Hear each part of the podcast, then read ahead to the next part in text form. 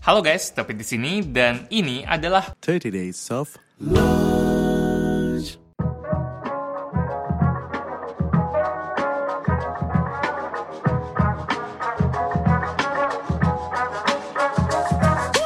kerja keras itu memang bahan utama. Cuma lu sukses bukan karena itu doang kan. Gua nggak pernah nganggap kerja keras itu sebagai kebanggaan sih.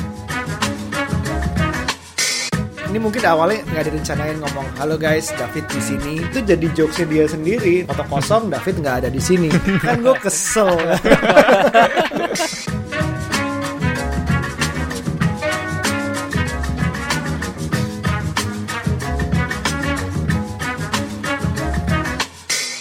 kerja dan belajarnya lebih produktif, perlu ditunjang dengan device yang smart. Nah, Lenovo lagi ada promo. Setiap pembelian produk Lenovo tertentu bisa dapetin voucher Grab Gift. Bisa buat Grab Food dan Grab Mart. Segera kunjungi Lenovo Virtual Store di Blibli, JDID, Tokopedia, Lazada, dan Shopee. Info lebih lanjut, cek di lenovopromo.com.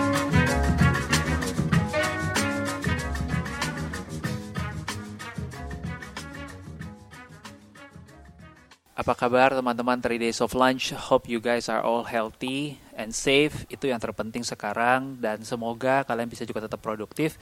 Kita mau nemenin kalian produktif hari ini dengan ngobrol sama salah satu anak 20-an yang menurut gue produktif banget. Dan produktifnya dari rumah teman-teman. Produktifnya dari rumah. Dari situasi sekarang pun dia masih tetap bisa hidup, tetap bisa survive. Bahkan mungkin justru penontonnya bertambah ya. Bisa jadi karena karena memang angka angka penggunaan internet untuk di YouTube, Netflix tuh semua tuh naik. Angkanya tuh naik dan memang orang ya apa ini ya di rumah ya ikut nonton YouTube. Nah ini satu topik yang menurut gue menarik banget bagaimana kita bisa punya penghasilan yang punya punya pekerjaan yang menurut gue walaupun dilihatnya aneh sama orang-orang di awal tapi di saat-saat seperti ini justru berkembang banget. Bener. Oke tamu kita hari ini uh, lebih dikenal dengan nama Gadget In. Uh, punya 4,4 juta subscriber. Tapi udah cukup gue nggak mau spoil it kita say hello aja dulu.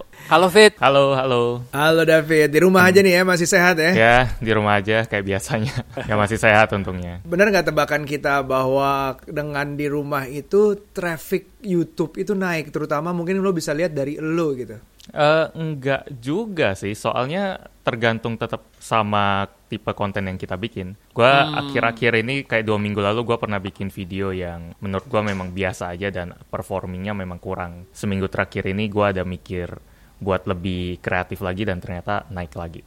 Jadi hmm. tapi naiknya nggak bisa melebihin angka yang hari-hari di dua tiga bulan lalu sih sebelum ada wabah kayak gini. Oh, gitu Jadi ya. dari dari guanya sih nggak dapetin kayak perbedaan yang signifikan gitu, sama-sama aja kok. Justru Iya, adanya tapi- kalau dibilang naik atau turun malah turun. Oh gitu. Oh, iya. So- Iya. Soalnya kita kita uh, beberapa data yang gue dapat ngelihat bahwa uh, Netflix tuh sampai harus mengurangi resolusinya ke beberapa negara gitu. Oh. Karena naiknya yang signifikan. Tapi memang katanya juga uh, di Indonesia itu naiknya kayak kecepatan memperlambat misalnya jadi sa- cuma satu mega sampai 2 mega. Sedangkan di negara lain tuh signifikan banget. Jadi seolah-olah mungkin di negara Indonesia ini emang udah tinggi pemakaiannya dan tetap tinggi. Mungkin turangnya cuma sedikit atau naiknya tetap cuma sedikit gitu. Kalau yang di luar kan katanya apa resolusi YouTube langsung diturunin default. Tapi kalau Iya. gua pakai nonton-nonton sih masih sama-sama aja sih. Indonesia kuotanya udah gede kali ya dari YouTube ya. Mungkin. Atau memang speednya lambat jadi nggak ada yang harus diturunin. bener bener bener bener. Pertanyaan yang bikin gue penasaran banget kemarin adalah lo sekarang umur 26, menurut gue penghasilan lo cukup bahkan mungkin lebih dari cukup untuk anak umur 26. Lo punya target apa lagi sih yang lo belum capai di umur 26? Em, target nggak harus kerja lagi. Nggak Maksudnya harus, gua anything. gua pengen ya eh, kuncinya ada di kata harus. Gua sih kerja mah pengen lah kalau nggak kerja sama Ah. sekali bosen gitu kan hidup kalau nggak ada kegiatan tapi kerjanya itu tanpa ada pikiran harus hasilin duit kalau kerjaan itu bisa hidupin gua atau enggak? Jadi gua bisa kerjain apa aja. bisa aja gue nyobain ini mungkin 3-6 bulan ternyata nggak cocok ya udah pindah nggak ada masalah gitu.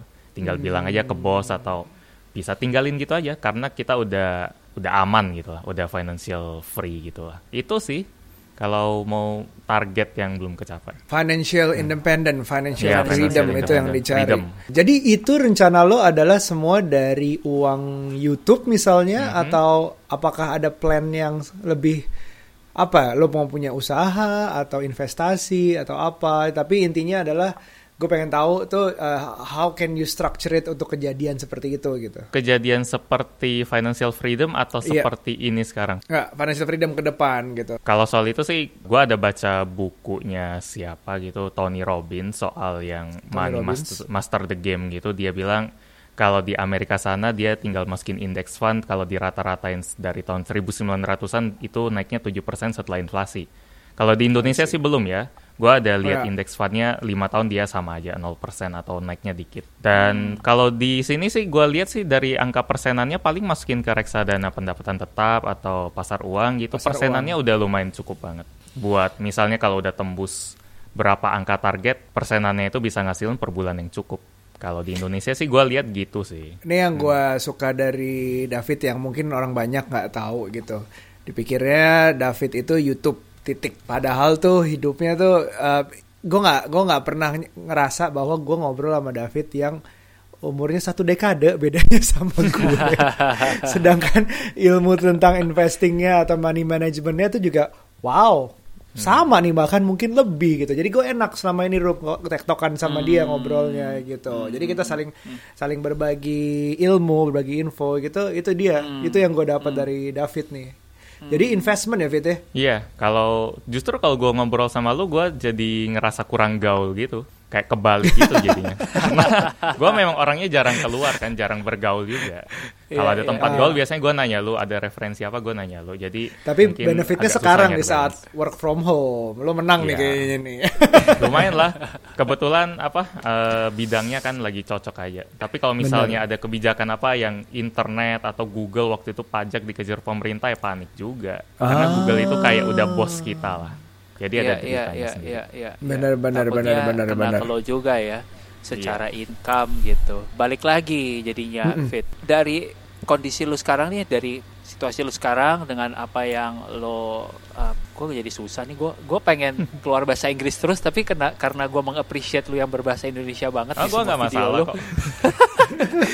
Gua jadi Kalau gua nggak appreciate bahasa Inggris, gua nggak bisa non denger 30 Days of Lunch pasti. Oh, Gua iya. kalau nonton YouTube juga Iya, iya. 90% lebih channel luar kok. Oh, Cuma oke, buat oke, audiens oke. gua, gua fokusin memang bahasa Indonesia aja. Nah, sama kita juga sebenarnya Iya. berusaha begitu sama kayak Ruby juga berusaha bilang kita awal ya masih banyak yang di perlu dijembatani gitu untuk Iya, untuk iya. misal walaupun kita ngobrol sama Gary V kemarin juga akhirnya kita terjemahkan ke bahasa Indonesia juga gitu. Hmm. Ya. Nah, dari dari traction lu sekarang nih menuju ke goal lu tadi yang kayak mungkin bahasa liarnya orang zaman sekarang adalah gue udah punya cukup uang untuk bisa bilang atau gue udah punya Hmm. cukup rasa secure untuk bisa bilang I can do whatever I want. Hmm, Itu estimasi ya. lu, iya bodo amat bener. Estimasi lu tuh berapa lama lagi gitu? Kalau lancar ya, kalau lancar, lancar. mungkin dua tahun lagi dengan syarat ya tambah berkembang sesuai proyeksi gitu.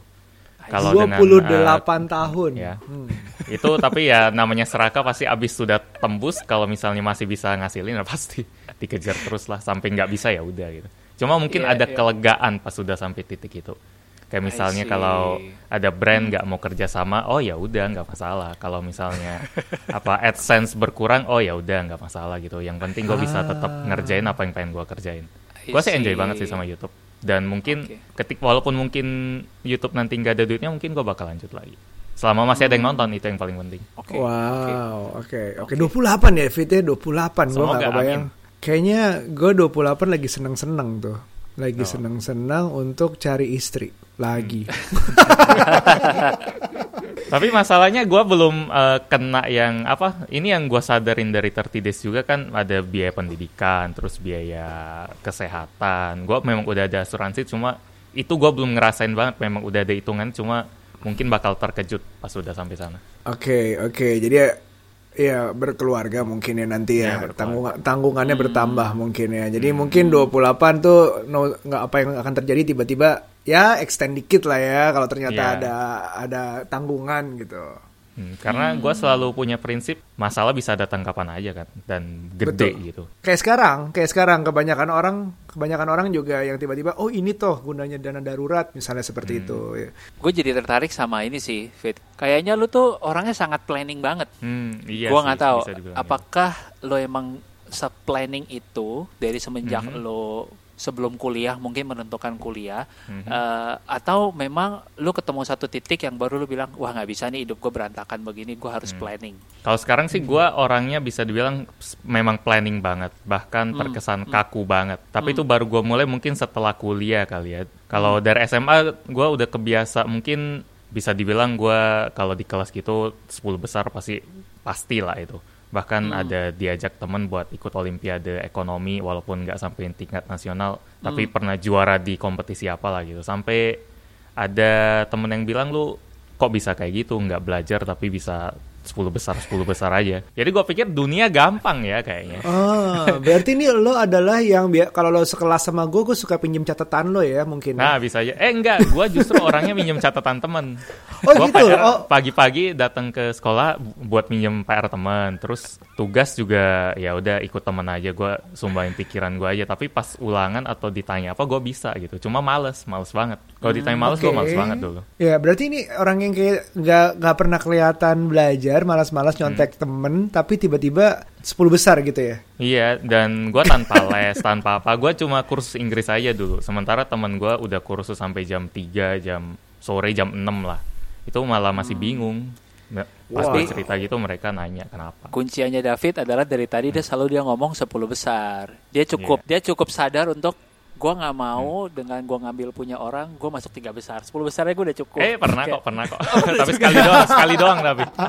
Itu entah kenapa mungkin kayak musim Liga Inggris Leicester bisa juara kali. Jadi Oh. gue bisa juara satu gitu. Iya iya tapi tapi dari Hmm. terus tadi dari sekolah itu akhirnya eh, eh, dari mana yang akhirnya lo jadi planning banget orangnya gitu.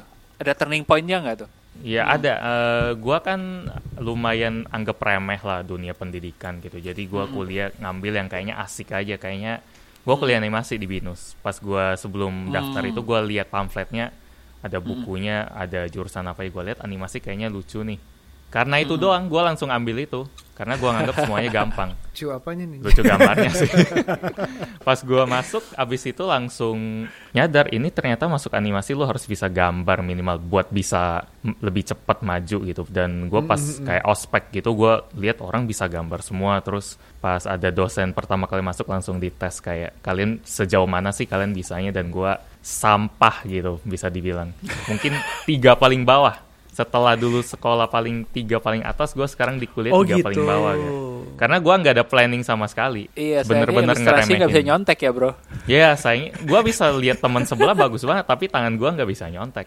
Ah, itu kayak Exactly. per- Wow. perbedaan gerak otak kanan sama otak kiri ya kayaknya ya. Iya, orang jenius pun mungkin harus coba dulu kan buat latihan. Itu gua Iya, langsung iya, iya. disuruh coba di sana nggak bisa. Dan pas dosen ngeliat, gua disuruh ulangin sampai agak bagusan dikit lah gitu. Sampai pas bikinnya sampai pengen nangis rasanya. So are you a Terus- genius?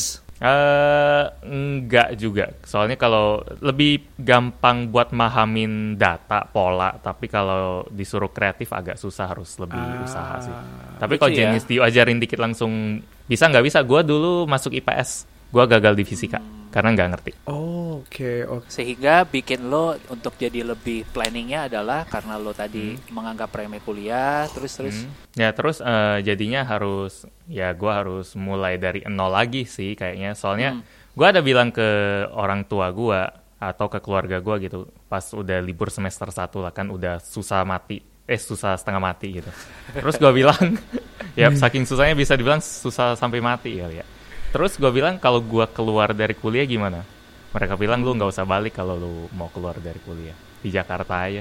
Nggak nggak Oke. bakal dibantu lagi gitu. Karena semuanya pilihan gua kan. Dari pilih kuliah gua dibebasin. Mau kuliah di mana gua dibebasin. Tapi pas gua bilang gua pengen berhenti dibilang lu nggak usah balik lagi kalau kayak gitu. Kayak nggak bertanggung jawab banget tuh kelarin apa yang udah lu pilih. Wow. jadi terus ya abis itu kelarin? ya ya gua kelarin untungnya dengan karena abis itu ternyata semester 3 ke atas sudah mulai main komputer ada 3D 3D-nya gitu. Jadi Hmm. lebih gampang lah, lebih ada main data-data gitu lah, bukan pakai tangan doang. Oh. Padahal waktu itu gua udah mulai eh, belajar buat bikin ilustrasi sih sampai agak lumayan lah. Soalnya Hmm. habis itu gua langsung bikin planning kalau gua pengen kuliah ini lancar, gua harus sehari minimal 4-5 jam belajar. Karena gue pernah dengar teori yang 10 ribu jam itu. yang Oh, sering, iya, iya, iya, Itu kan, iya. Yang sering Ruby bahas di IG-nya juga kan. 10.000. Dan gue percaya banget sama itu. Itu sih yang Wow. ap- Iya. akhirnya bikin gue harus planning. Karena gue ngerasain bahayanya kalau lu nggak planning dan kalau udah terjerumus, lebih baik lu bikin planning daripada lu nggak bisa balik lagi. Wow. Siapa yang bilang juga planning is like 80% winning the battle? Ya, Semua tuh eh, kayak kayak di planning itu. Oke oke oke oke oke. Dan eh, abis itu gue bikin planning itu kuliah doang kalau planning soal gue mau ngapain buat hidup gitu eh, waktu gue magang. Pas gue udah semester 7 gitu kan harus magang. Pas waktu itu kerja sampai malam, terus tiba-tiba pas udah mau kelar, tiba-tiba leader kami bilang ada kerjaan tambahan lagi nih mendadak kliennya mau tambah lagi nih. Hmm. Memang ada lihat mereka nego-nego di kamar sebelah gitu dan kayaknya nambah duit nambah apa tapi kami nambah jam tapi kami nggak dapat tambahan apa-apa. Itu bikin gua kesel banget rasanya. Dan buat gua ngerasa oke ini gua nggak cocok eh, kerja kayak gini. Jadi mana gua kerja lebih buat orang tapi gua dapatnya nggak lebih. Gua sih bukan eh, nggak suka magangnya itu gua justru bersyukur banget sama magangnya. Soalnya gua dengan skill yang sedikit gitu masih diterima gue bersyukur banget. Cuma gua nggak suka sistem gua kerja lebih tapi gua dapatnya segitu doang. Makanya di gadget ini nih eh, pegawai-pegawainya gua kasih kayak ada share gitu lah. Jadi ada gaji Oke. pokok berapa yang eh, di atas eh, berapa gitu. Yang kalau nggak ada bonus pun udah lumayan. Tapi gua bilang Iya. ke mereka "S- pendapatan kotor gua gua kasih berapa persennya Hmm. jadi kotor Insentif, belum ya? dikurangin apa-apa iya Oke. Sisanya biar gua Ya ya ya. Profit sharing. Ya ya ya ya. ya. Jadi mereka kalau kerja lebih, mereka eh, kasih Ya. effort lebih, harusnya mereka Hmm. juga enjoy sesuatu yang lebih gitu ya. Ya, gue Ya, ya, yakin soal itu sih. Dan Oke. gue yakin kalau gue nggak kayak gitu, mungkin gadgetin nggak bakal kayak sekarang juga. Hal-hal kecil kayak gitu. Wow. Keren, Jadi kalau gue boleh kalau gue boleh recap sedikit, berarti sampai titik ini lo belajar dua prinsip penting. Eh, satu mungkin if you fail to plan, you plan to fail gitu. Jadi Hmm. ya memang lo mesti punya misi, punya target dan mempersiapkan langkah-langkah ke situnya. Hmm. Terus yang kedua, lo aware bahwa lo bukan tipe orang yang mungkin bisa gue bilang bukan tipe kerja kantoran, Eh, ya, tipe employee. Heeh bukan, bukan. dan lo bawa itu prinsip itu bahwa effort lebih uh, kerja keras lebih harusnya dihargai lebih Gue suka kerja, suka banget. eh, tapi Hmm. nggak suka ya sistem itunya aja. Lebih I baik gue kerja 80 jam buat gue sendiri daripada 40 jam buat orang lain dalam seminggu. nice nice ini leads me to my next question sih gua kemarin iseng-iseng untuk ngelihat ya sepak terjang lo lah dari Hmm. pertama kali lo bikin video 2014 ya Desember ya Ya, akhir 2014 ya. 2014 Desember uh, Hmm. cuma gue gue ngeliat satu uh, kan lu suka data ya gue juga suka data Hmm. jadi kayak gue ngeliat satu angka yang menarik tahun pertamanya David tuh dia bikin video 30 Banyak ya? Eh, banyak juga. Gue nggak nyangka 30 sebanyak itu. uh, uh. Hmm. tahun kedua 106 Oh, oke. tahun ketiga 150 tahun keempat 205 dan Oke. tahun lalu itu 216 maksud Oh, gua oke. sehari itu Hmm. 365 hari kalau lu ngepost 200 video berarti kayak hampir dua hari sekali lu satu video men Em, ya angka yang 30 ke setahun awal 30 itu gue lagi memang coba-coba doang kan awal ta- Hmm. pertama kali itu memang sekedar buat ngisi waktu doang lah gue nggak banyak Hmm. kegiatan nggak ikut kegiatan Ya, mahasiswa ya. atau apa terus coba YouTube terus tahun kedua mungkin udah masa-masa os skripsi udah tugas akhir pas udah gue kelarin gue bisa fokus YouTube Hmm. abis itu gue lebih fokus lagi setelah ada kuliah jadi gue di Ya. kosan aja jadi fokus lebih lagi Hmm. dan setahun yang 200 itu dua tahun terakhir kan itu gue udah bi- betul. udah pindah ke apartemen dan gue udah hire si Iqbal buat kameramen jadi ada Oke. bantuan lagi yang lebih bagus pertanyaan gue jadinya berikutnya bukannya dengan mindsetnya lo lo Hmm. pengen dapat maksimal harusnya Hmm. lo bukan hanya working harder tapi juga working smarter ya oh iya jelas Eh, mungkin salah satu keputusan terbaik gue di gadget ini yang nge-hire Iqbal itu yang notabene Hmm. teman kuliah gue jadi dia bisa dap Oh. gue dapetin masukan yang kreatif yang lebih terus dapetin kualitas video yang lebih gue jadi lebih pede Oke. buat invest di alat karena dia ngerti cara pakainya terus Oke. eh, video bisa lebih banyak masuk pendapatan Hmm. lebih banyak terus bisa gua puter lagi buat alat yang lebih bagus dan sewa tempat yang lebih gede lagi jadi dari Wow. itu ada snowball effect gitu Sebentar, kalau gue mau nanya, um, tadi yang masih berhubungan dengan planning dan pertama adalah ini kan masuk ke dunia YouTube YouTube atau YouTuber atau content creator Mhm. yang gak ada perfect planning menurut gue karena Oh, ada, karena iya. s- begitu cepatnya semua berubah informasi berubah tren berubah lo harus ngikutin tren lo harus tahu fitur baru lo harus tahu um, datanya yang berubah-berubah segala macam dan juga Hmm. kayak lo ngelihat yang oh gue tahun pertama 30 coba-coba terus 100 100 lebih dikit terus Hmm. 200 itu naik terus kan juga harus adapt to change di saat itu Hmm. gitu Hmm. Uh, itu gimana ngimbanginnya di saat lo yang uh, pengennya nih planning, pengennya gue Hmm. kalau misalnya lo ada angka, eh tahun segini gue harus berapa subs, berapa view, berapa income-nya Hmm. misalnya. Tapi ternyata kan everything kalau lo gue yakin sih works happen faster gitu loh sesuai yang Hmm. mungkin yang lo planning karena lo exponential banget growth-nya. Tapi gimana cara cara adapt di antara di- untuk seseorang yang senangnya planning? Uh, jadi cara gue adapt adapt itu kayak uh, ada hubungannya juga sama pertanyaan Ruby yang work smarter itu. Gua ini juga penikmat YouTube. Jadi dan gue penikmat YouTube luar negeri. Jadi gua planningnya, gua nonton itu gua planning. Jadi gua sambil enjoy, gue lihat ada yang beda nggak nih dari polanya. Terus video apa yang sering muncul di feed gua dari luar negeri. Terus Oke. gue perhatiin juga konten kreator yang sama di Indonesia. Gue ada listnya be- uh, puluhan kayak mungkin belasan lah ya, konten kreator teknologi.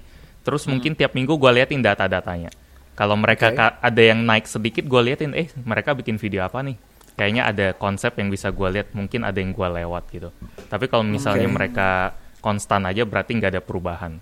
Jadi kalau apa yang baru dari mereka bisa gue ambil, gue uh, juga tiap pagi sekarang ngeliatin kolom trending, biar ngeliatin tren apa yang sekarang lagi ada di Indonesia. Khusus Indonesia aja, soalnya pasar gue Indonesia kan. Walaupun banyak yang bilang kolom trending sampah, tapi gue belajar banyak dari situ. Dari cara bikin thumbnail, bikin judul, terus gue masuk ke videonya, liatin komennya gimana, ada lagi apa sih yang banyak diomongin orang. Biasa kan komen-komen orang itu kadang nggak ada hubungannya sama video, tapi cuma pengen ikutin tren yang lagi jalan aja. Terus pas gua post video itu juga gua lagi planning sambil lihat datanya ini kenapa angkanya kecil kayak gini ya. Terus gua coba post lagi yang sama. Kalau kecil lagi gua mulai mikir nih, ini ke depannya kayaknya ada yang salah.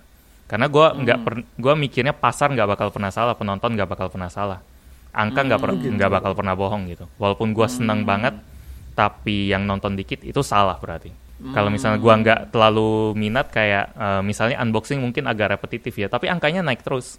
Ya udah gua bikin aja dan gua tajemin di bagian situ. I see. Eh, kayak misalnya eh, barang video barang mahal versus barang murah yang dulu ada router, terus gua ada rice Ya, cooker. ya. Itu Ya. gua nggak bakal kepikir kalau gua nggak ngeliatin videonya BuzzFeed yang tasty kayak one dollar dumpling versus one hundred dollar dumpling gitu. Itu yang nonton iya. rame banget. Gua jadi mikir Iya, iya, iya. gimana caranya buat jadiin di teknologi gitu.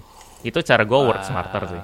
Wow, itu gua gue suka banget sih itu si BuzzFeed itu. Iya. Dan Dan pembuatnya berarti- juga enak banget. Bener, pokoknya kayak lu tuh santai, nggak perlu yang kayak heboh-heboh banget. Kayak Hmm. gue kadang-kadang suka capek sendiri kalau ngelihat Peter McKinnon tau nggak? Hmm. Wah, What's up everybody? Kalem, kalem, kalem. Bentar, sebentar, Hmm. kalem. Hmm.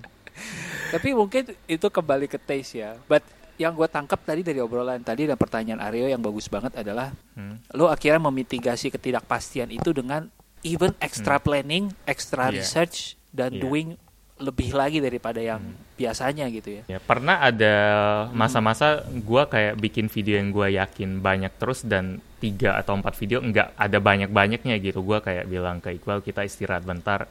Gua pengen dua tiga hari merhatiin layar terus gue perhatiin catat apa aja pola yang ada terus gue bikin plan dari awal lagi.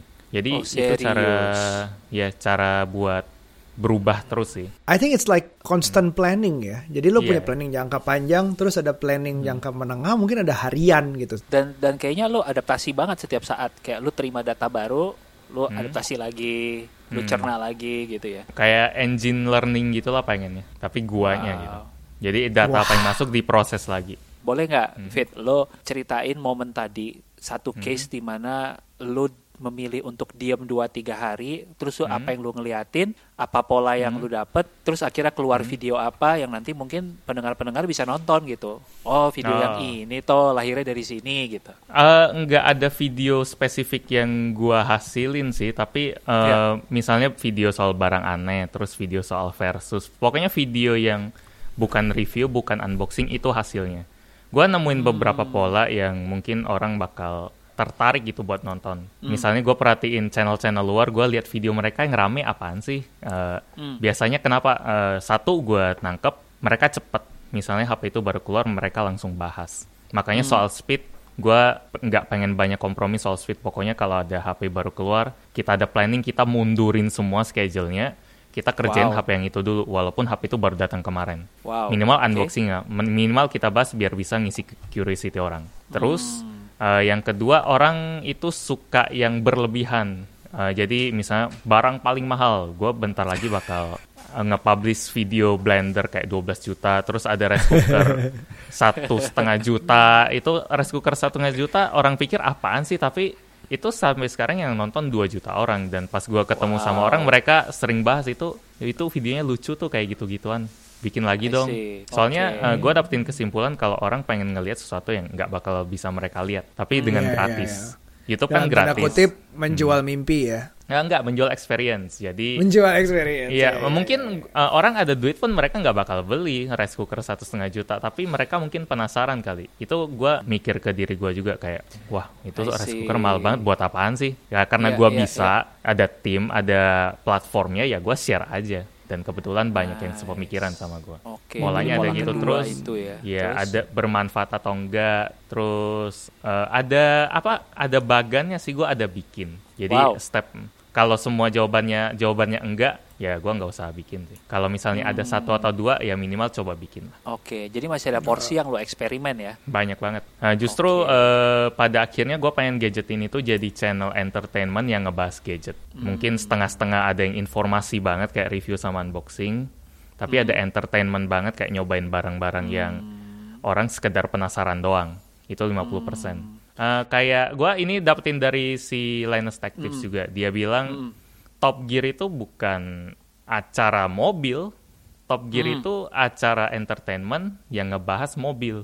Makanya orang bisa Betul. betah, orang yang nggak tahan, eh nggak ngerti mobil aja betah gitu nontonnya. Dan gue pengen ngebawa teknologi bisa dinikmati orang banyak kayak gitu. Tujuan Oke. akhirnya sih gitu. To the other extreme. Hmm. Dari bagan lo yang lo bikin tadi, chart yang lo bikin Hmm. tadi, Hmm? Pola video apa yang lo tahu ah ini nggak akan pernah gue bikin atau ini nggak akan ditangkap market Em, pola video yang mungkin barang yang pokoknya barang yang biasa banget deh, barang yang mahal nggak ada gunanya. Eh itu bisa sih. Itu justru menarik kayak kok mahal tapi nggak ada gunanya gitu. Em, pokoknya barang yang biasa banget kayak eh, banyak saingan yang lebih berkualitas gitu. Gitu aja sih. I see. Oke. Em, Kayak misalnya kemarin ini gue pengen power bikin bank ngebahas kali. suatu aplikasi. Powerbank bisa. Benar-benar banget. Karena orang udah jenuh banget sama powerbank dan biasanya powerbank gitu-gitu doang. Kemarin gue mau bikin ngebahas soal aplikasi. Kayak wah gue semangat banget nih. Ini ada aplikasi yang baca suhu yang ternyata bukan. Tapi gue pikir kayaknya ini cuma nggak semuanya deh. Nggak semuanya mau nonton. Terus gue uh, double check lagi ke bagian tadi. Kayaknya oh nggak deh. Ini nggak masuk sama sekali. Ya udahlah. I see. mungkin itu salah tapi gue percayain itu aja gue percaya sama planning gue aja Gila, lo have your own system, have your own planning, dan lo Iya. ngebaca market, ngebaca feedback, dan lo adaptasi terus setiap saat. Gokil, Hmm. Soalnya man. kadang gue seneng pusing sendiri kalau gue kebanyakan mikir. Jadi eh, kadang gue mikirnya "Ba- ini bagus nih tapi enggak juga, ini bagus nih tapi kayaknya enggak juga. Ya udah gue putusin bikin satu sistem aja biar gue bisa stick to it lah. Mungkin kita perlu bikin sistem yuk buat podcast kita yuk. Buat Ini nyari Ruby nih orang. yang mau yang mau mulai channel YouTube nih, Ruby nih berguna banget nih. Oh mau bikin ya? Coba aja. Pengen, pengen, pengen. Nanti gua konsultasi lebih lanjut ya. Silakan. silakan. Japri aja.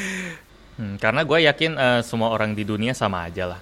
Eh, minatnya sama, mau di India, mau di Amerika, Indonesia sama aja. Mereka pengen ngelihat sesuatu yang jarang dilihat. Apa kan tadi lu ngomong kan, lu yakin bahwa semua orang itu pada dasarnya ya punya Sama. pattern suka konten kayak gimana kan. Tapi gua ngelihat kayaknya strategi lu over the years juga berubah gitu. Misalnya Hmm. di tahun pertama hampir semua video lu tuh view gadget atau unboxing dan ada kata Indonesia. Jadi kayaknya Oh, lu iya. mencoba untuk ngincar keyword review berbahasa Indonesia ya bukan sih? Hmm, And then lu iya, berubah benar. along the way gitu. Benar, karena dulu eh, algoritma YouTube kayaknya nggak sepinter itu ya, kayaknya benar-benar kayak Google Search banget.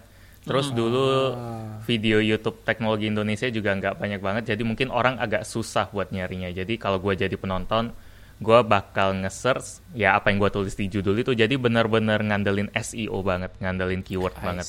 Kalau sekarang awal kan ya? itu di awal. Kalau sekarang kan YouTube algoritmanya udah gila banget.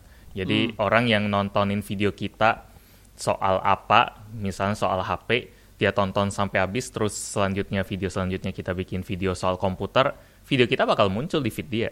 Karena YouTube nganggap kalau kita nonton video channel yang itu sampai habis berarti videonya bagus kan. Kalau enggak lu nggak mungkin nonton sampai habis. Hmm. Dan mungkin lu bakal mau nonton video dia yang baru, jadi kami bakal rekomenin. Ah, Algoritmanya kayaknya kayak gitu. Oke. Apalagi yang berubah dari algoritma yang lo alamin selama setahun dua tahun terakhir mungkin paling berubah ya Fit ya? Ya, ya setahun dua tahun terakhir, saking banyaknya berubah, gue sampai nggak tahu lagi sih eh, yang paling signifikan itu yang mana. Nah itu Oke, gue sih yang- ngebayanginnya tadi Hmm. lo pasti gatel nih, oh, gue udah planning gini terus berubah lagi akibatnya memang lo udah biasa planning every day, constant planning.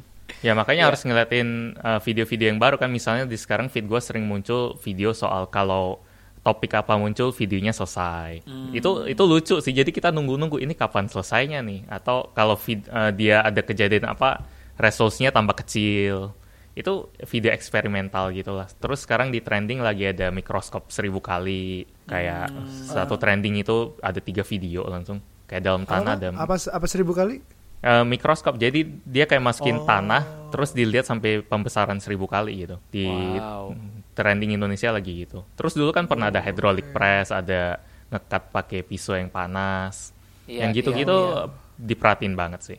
Tapi lo, lo juga bener nyari kayak gue tuh begitu ngelihat coba-coba ngelihat trending kadang-kadang ini apa sih? Ini apa sih?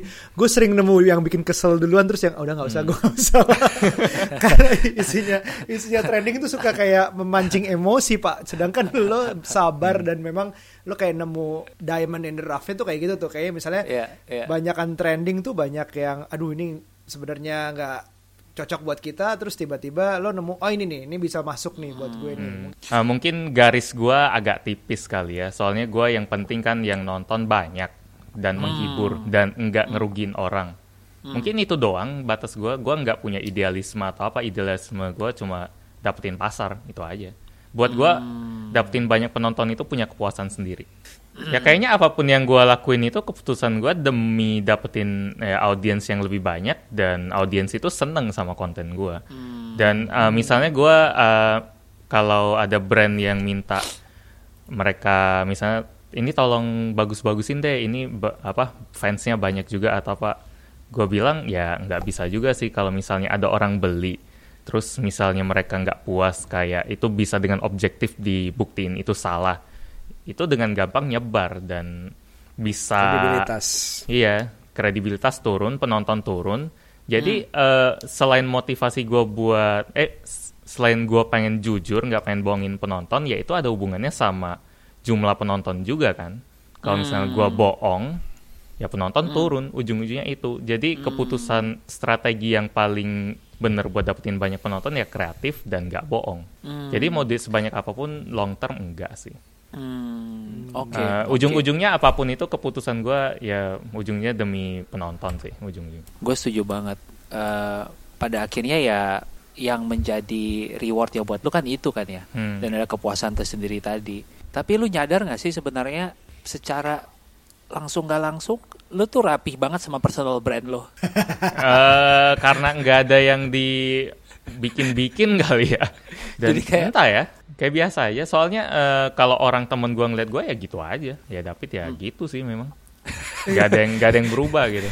Ya Eh, David David tuh lucu loh beneran Heeh. Kema ya kayak kayak banyak banyak banyak thumbnail banyak apa itu dia dia wah dia pertama dia alert sama apa yang lagi diomongin orang kedua kesel nih melak ngelawak kayak beberapa orang tuh udah ini mungkin awalnya nggak direncanain ngomong halo guys David di sini Iya. itu awalnya pasti nggak direncanain tapi. Hmm. karena udah sering ngomong kayak gitu terus banyak banget orang nangkep Hmm. dia ri- muter itu jadi jokesnya dia sendiri dengan Iya. foto kosong David nggak ada di sini ah kan gue kan gue kesel yang IG kemarin itu ya.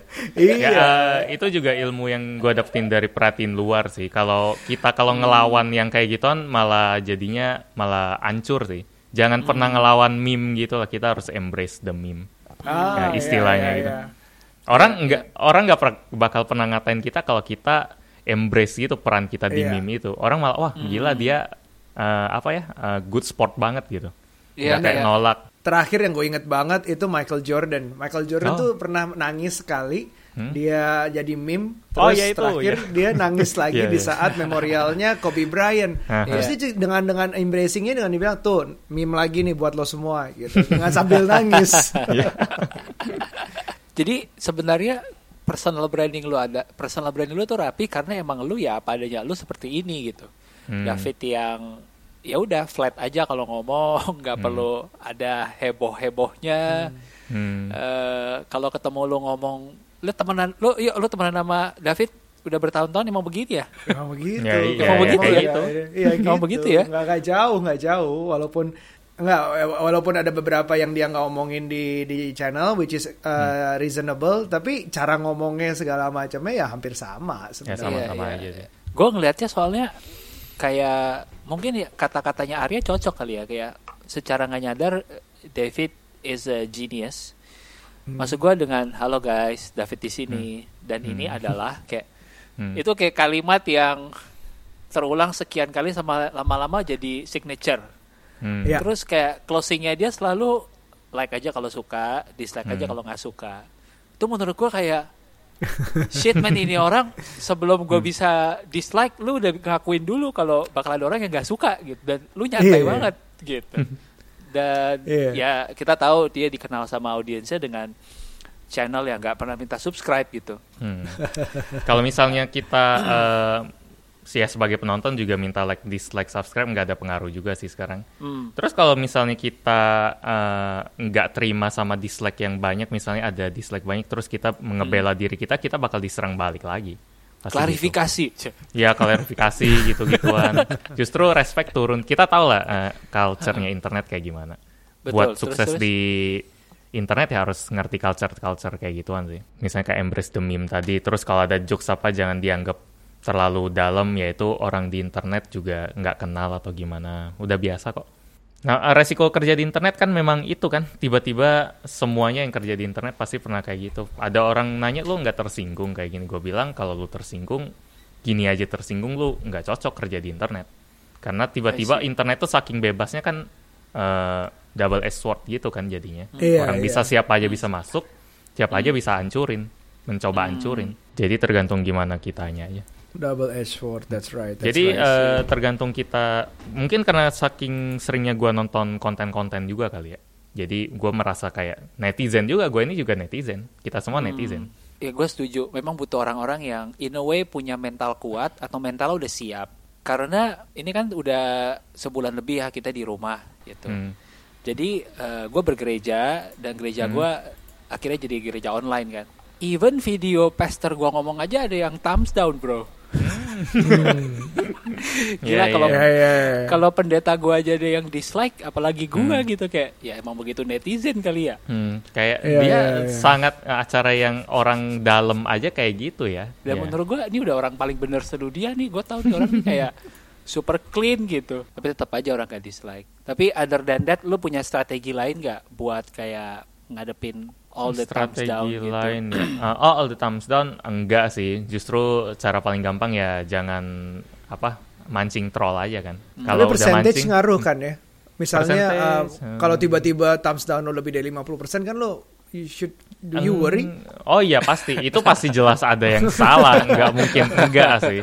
Ada 5% aja gue langsung mikir ini ada apa yang salah, terus baca komen, oh mungkin karena itu kali. Tapi biasa gue 97-98% like-nya sih. I see. Biasanya gitu. I see. Ah, ya ya ya ya. Oke, ya. my last question on content supaya kita bisa move ya. Kayaknya Arya juga udah Mm-hmm. bosan ngomongin Pertanyaan gue terakhir adalah tadi setelah dari awal tuh lu udah lumayan aware banget sama lighting menurut gua Hmm. angle-angle lu tuh udah bener it's just that lu pakai tools yang mungkin seadanya Hmm. itu satu dari mana lu belajar yang kedua Eh nggak seadanya sih, maksudnya sekarang. oh, dulu di awal Oh dulu ya. dulu di awal iya tapi angle lu tuh udah tepat No. cara lu naruh lighting tuh udah tepat cuma karena keterbatasan alat jadinya kayak ya beda lah gitu Eh, dari mana lu belajar itu yang kedua adalah buat konten creator zaman sekarang terutama di YouTube apakah judul sengaruh itu karena gue ngelihat sekarang lu makin kreatif nih sama judul nih kayak Oh. Iya, hebat banget. Kalau Judul-judul yang judul gue ya. suka nih kayak, bersihin casing yang dipakai 2 tahun. Oh, Gila, 3 juta view. Bersihin casing. ya itu uh, inspirasi dari Five Minutes Craft gitu-gitu aja karena Oke. orang mungkin menarik gitu kan tapi itu sekalian dibang uh, mitos lah Hmm. buat kasih tahu kalau itu nggak mungkin bisa jadi ada manfaatnya minimal walaupun itu thumbnailnya agak clickbait tapi orang dapat manfaat itu gue pede kalau bikin clickbait kayak gitu tapi kalau Hmm. Oke. udah clickbait terus orang merasa tertipu nggak ada manfaatnya gue sangat menghindari itu Oke. Kalau buat judul- lagi ya. Iya, kalau buat judul sekarang, kalau buat yang baru, usahain keywordnya sangat umum sih yang dicari orang, yang lagi ngetren, yang pokoknya kalau orang belum mulai nonton lu, lu nggak bakal bisa tiba-tiba muncul di feed orang sih. Jadi jangan ngarep kalau lu awal-awal langsung main-main, lu bakal bisa langsung populer, ya nggak bisa. Kecuali Oke. mungkin ada satu video lu yang orang search spesifik banget ketemu, terus dia nonton lama, terus snowball lagi. Hmm. Karena kalau misalnya kita nonton lama, misalnya kita bertiga mungkin em, persamaannya seneng nonton denger podcast gitu lah. Terus gua nonton satu video soal apalah bola gitu mungkin. Gua nonton sampai habis. Ada kemungkinan video itu bakal direkomenin ke kalian berdua juga. Karena minat kita sama. Google tahu Oke. minat kita apa. Jadi pernah ada muncul gitu kan, eh, viewers of this channel also watch this. Kamu pa- lu pengen nggak nonton ini? Padahal gua Iya, nggak tahu iya. channel itu apaan. Jadi Iya, dari iya. situ gue bisa nangkep kalau ada pola kayak gitu juga. I Jadi see. judul penting. Kalau yang cara gua bisa ngelihat gimana cara yang bagus angle-angle gitu, gua reverse engineering aja. Misalnya eh, gua ambil satu frame dari channel yang udah gede, terus gua lihat aja ini, gua analisa ini lampu-lampunya dari mana kira-kira. Terus kalau bisa gua cari dia pernah bikin video soal alat dia nggak. Terus apa pun yang dia omongin soal teknik dia gua lihat. Tapi kalau gua nggak tahu, gua bakal coba sendiri seharian gimana caranya bisa dapat satu look itu aja, buat I satu see. frame itu aja. Jadi reverse engineer ya. Hmm, jadi bukan em, gimana alat apa yang gua butuh buat itu, tapi alat apa yang dia pakai Pakai. ya. Ya, entah itu istilah yang benar bukan ya? Entahlah, tapi gitu. Jadi gua ATM, udah tahu lah, Amati eh, amati itu. Iya. Wow. Pertama Dan sebenarnya nggak kayak susah gitu. ya. Maksud Iya. gua bukan nggak susah kayak it's available, tinggal Hmm. ya niatnya lu aja ngulik apa enggak gitu. Bener, eh, internet gila loh. Internet itu gua nggak habis pikir soal kecanggihan internet. Banyak orang yang take it for granted, tapi kalau dipikir lu bisa ngapain aja sekarang, asal lu kasih waktu. Iya, Iya, iya, benar. iya, iya. Gua ngerasa tuh kalau ngelihat David tuh kayak ngelihat di luar tuh kayak ngelihat Dave 2D tau gak? Oh iya, Ah, ada yang bilang oke. mirip sih. Dulu Kak- pernah ketemu kan, foto bareng. Ini karena Bilang, apa? "Wih, Fisiknya mirip." atau gimana nih, Rum? Bukan lah, gua nggak main fisik. Soalnya David bilang ada yang bilang mirip. Dan, Oh, gitu. ya. Iya. Mungkin pembawaannya, cara ngomongnya kayak ya udah plain, masukkan plain kayak ya udah kayak cerita tanpa harus dilebih-lebihkan, tanpa harus dikurang-kurangi gitu kayak apa adanya Hmm. gitu sih. gue gue ngebaca selama ini eh, dari podcast ini adalah dia planningnya gokil banget ternyata lebih dalam dari yang gue pikir. Um, jadi kayak kalau kelihatannya di layar adalah dia nggak peduli gitu kayak aku nggak butuh lo. Ya udah lo kalau mau like like kalau mau subscribe subscribe terserah. Tapi di balik itu kerjanya ngeliatin data ngeliat hasilnya dia sendiri gimana ngeliat itunya. Dan itu gue um, gue thumbs up untuk itulah. Kalau nggak salah kita ngobrol lo sempat mention Hmm? uh, lo believer of hard work dan menurut lo kerja keras itu emang udah part of the deal Hmm. gitu.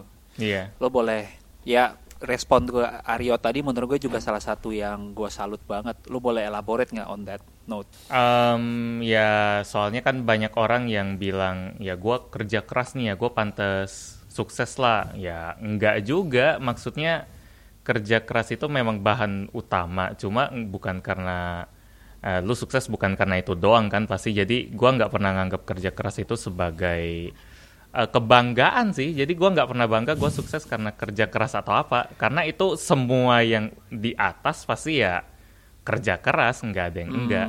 Gue lebih minat sama cerita eh, cara dia mikir di awal gimana apa yang motivasi dia terus planningnya kayak gimana. Karena itu sudah out of question lah. Kalau lu mau naik ya lu harus kerja gitu aja. Hmm. jadi gua nggak terlalu terkesan sama orang yang bilang kalau dia kerja keras.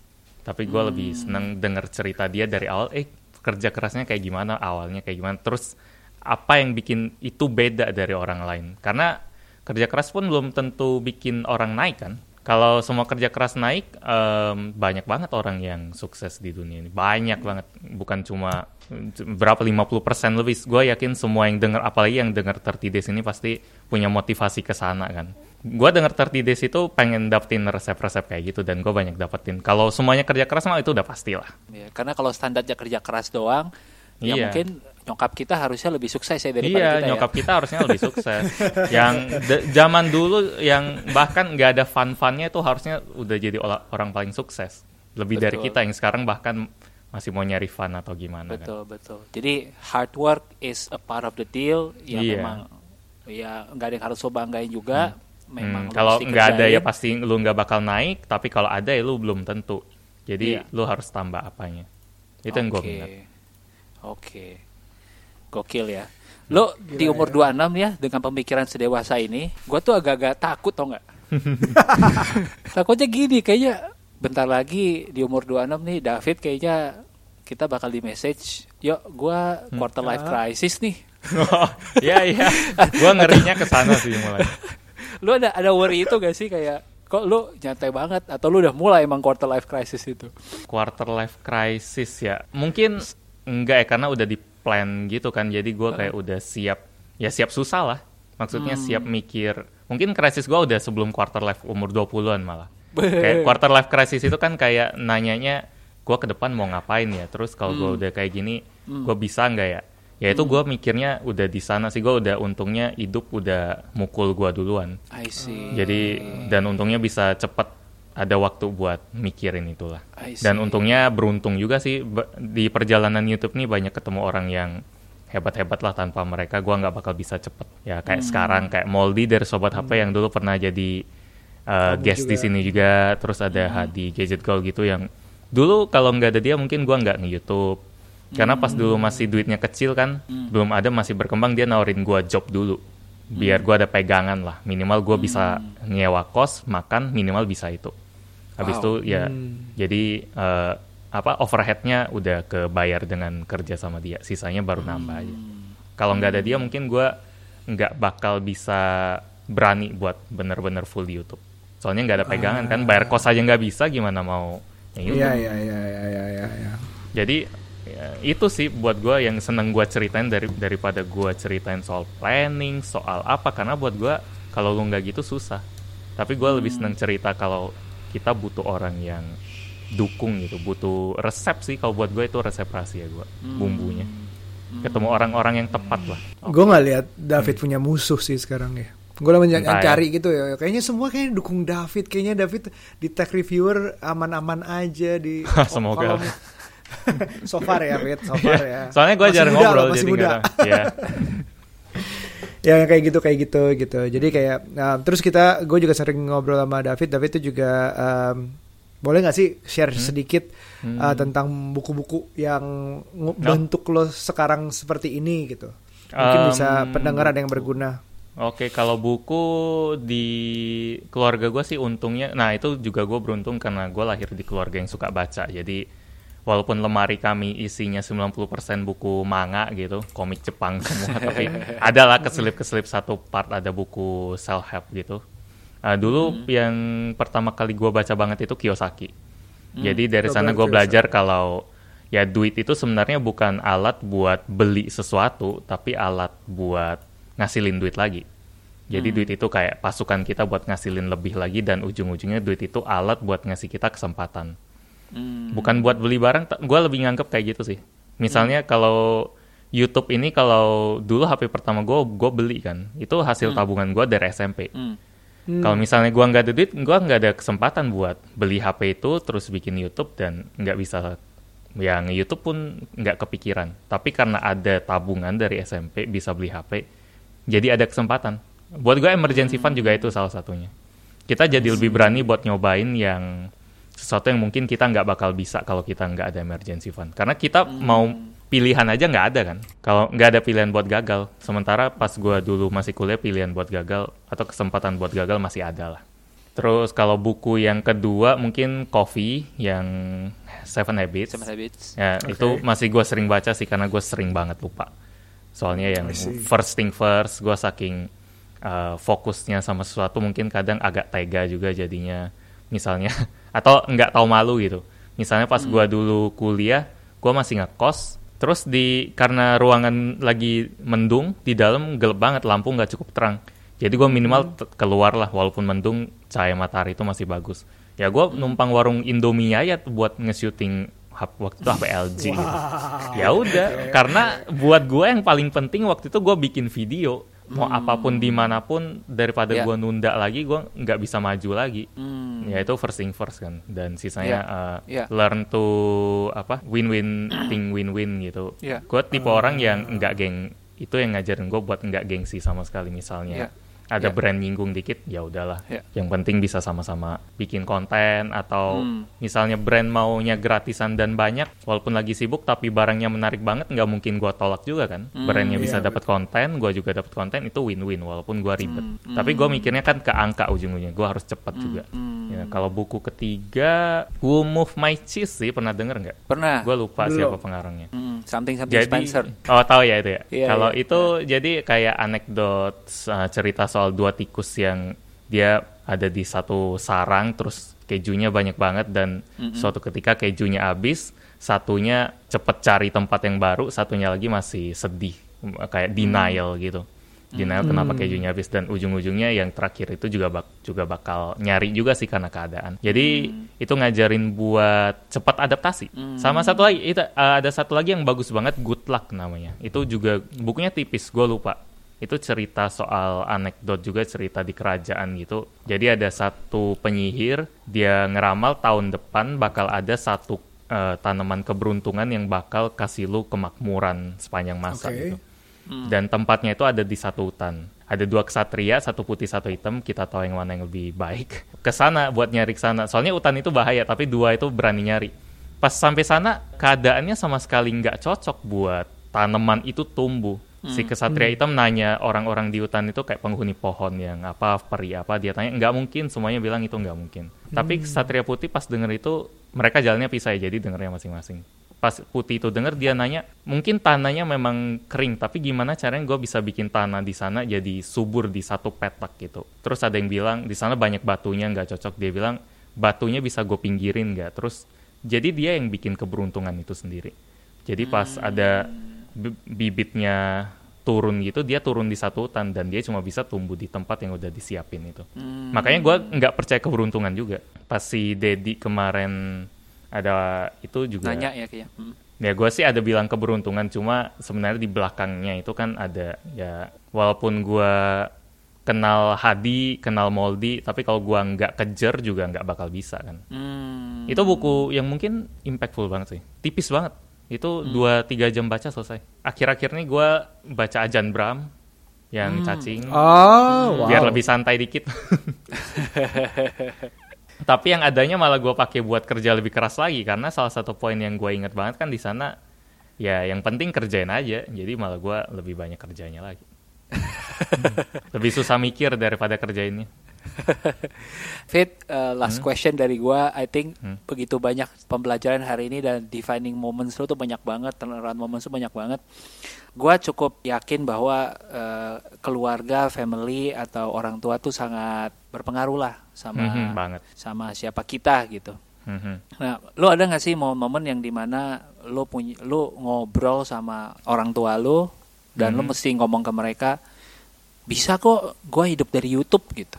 Kalau gitu mereka sebenarnya nggak ngerti ya, tapi mereka setuju-setuju aja. Dulu gue ada cerita so eh, ada cerita kalau pas gue awal-awal belum punya kamera, ada kamera tapi belum punya lensa. Lensa itu lumayan nentuin satu lensa itu sampai sekarang masih kepake. Itu salah satu best investment gue. Itu harganya dulu 13 juta, gue nggak sanggup. Dan tapi itu dipakai banyak youtuber luar katanya itu best kamera Sigma 1835 gue harus punya. Tapi kalau gue nggak punya gue bisa. Cuma ya agak lambat. Jadi gue pinjem duit sama kakak gue waktu itu berapa? Kayak 50 gitu. Itu harganya 13 kan tapi gue buat beli yang lain sekalian lah. Gue kurang pede buat minjem karena YouTube apaan sih? Duitnya apaan sih? Jadi gue ya bikin proposal. Gue kayak bikin proposal bisnis soal keadaan. Waktu itu gue masih tugas akhir ya itu kuliah Gue bikin proposal sekarang ku- keadaan kuliah gue gimana, nilai gue gimana. Gue pengen jadi youtuber yang kayak gimana. Sekarang syutingan gue kayak gini dengan investment yang dikasih atau pinjaman itu looknya bakal kayak gini. Terus eh, rencana lima tahun gue ke depan kayak gini. Kalau misalnya gue gagal kayak gini, dan Wow. gue juga harus assuring kalau kuliah gue itu lancar. Gue langsung kasih screenshot IPK gue berapa masih lancar-lancar aja. Dan ada plan C, plan B, plan C gitu. Wow. Dan pas gue kasih ke kakak gue karena eh, kakak gue kepala keluarga gue, eh, bapak udah almarhum dari kelas 2 SD. Jadi dia yang pegang kendali gitu kan. Terus gue kasih proposalnya pas gue balik Palembang. Dia gue tinggal, gue bilang baca aja kalau sempet. Gue tinggal terus dia bilang butuhnya kapan. Oh gue bilang kalau bisa sih secepatnya. Oh ya udah dia kasih. Terus eh, setelah setahun kemudian, dua tahun kemudian dia bilang dia nggak baca proposal itu. Soalnya eh, dia dia bilang gue udah kasih proposal itu aja sebenarnya udah kasih tahu kalau niat lu setinggi itu sampai lu yang orang yang males kayak gini bisa tiba-tiba bikin proposal kayak gitu. Dia nggak baca, dia nggak ngerti katanya. Apaan sih? Tapi kayaknya lu bener. Dan dia cerita waktu itu lagi ketat banget eh, keuangan. Tapi dia bilang karena lu kayak serius banget jadinya ya udah gua kasih aja lah. Waktu itu lagi padat banget dia bilang kalau lu mintanya setahun ke depan mungkin dua kali lipat lu minta gampang tapi waktu itu dia mikir. Cuma karena gua seniat itu sih mungkin karena kalau gua cuma ngomong doang gua pengen pinjem duit dia nggak bakal kasih. Karena apaan sih? Lagi sini lagi ketat juga lu minta kayak gini. Jadi faktor itu sih. Wow. dan ya entahlah kayaknya setiap bis gua anggap itu bisnis yang serius banget. You amaze me man. ya. Wow. ujung-ujungnya seberapa kenceng ambisi lu kan itu yang Iya. dari Napoleon Hill Iya. waktu itu bukunya. Terus banyak temen gue yang nanya cara jadi youtuber gimana? Gue selalu bilang lu minimal bikin 5 sampai 10 video dulu deh baru ngomong kita. Atau baru gue Hmm. ajarin. Soalnya banyak yang gue minta bikin satu dua video udah hilang. Abis itu dia bilang susah ya nggak mau deh ya udah Hmm. nggak masalah. Kalau misalnya dia mau lebih baru nanti gue ajarin tapi nggak ada sampai sekarang nggak ada yang. Uh, David, gue belajar banget hari ini. I totally respect you as a new person, not just as a YouTuber, tapi lo emang gila, lo lengkap banget dan lo niat banget, lo jauh lebih dewasa dan menurut gue lo panutan lah buat anak-anak umur 20-an yang ngedengerin bahwa niat, kerja keras, ya ujungnya ya mungkin orang bilang beruntung, ya seperti itu, niat plus kerja keras. Thank you banget David buat sharingnya hari ini gila. Gua dapat banyak banget dan teman-teman kalau lo belajar sesuatu dari uh, podcast ini, it will mean a lot to us kalau lo bagikan ini kepada orang-orang yang membutuhkan juga. Lo nggak pernah tahu uh, siapa dari teman lo yang ternyata lagi butuh inspirasi, siapa dari teman lo yang ternyata lagi memulai sesuatu yang baru, memulai side hustle di masa pandemi ini untuk extra income dia. Um, dan kalau lo bagikan ini di sosial media, lo bisa tag kita di at Felixandro, gua, dan Aryo at Shegario, atau at 30 Days of Lunch. Buat kita itu adalah vitamin, buat kita itu adalah bahan bakar buat kita untuk terus berkarya, terus bagiin uh, konten-konten yang bermanfaat buat lo semua. Uh, thanks again for tuning in. Kita sangat berharap lo semua dalam keadaan safe, keadaan sehat, dan tetap bisa produktif. Thank you banget, David. oh ya thank you thank you thank you Good luck David. ya Thank you. thank you thank you for ya. having me All the best. See yo you, stay safe. thank you thank you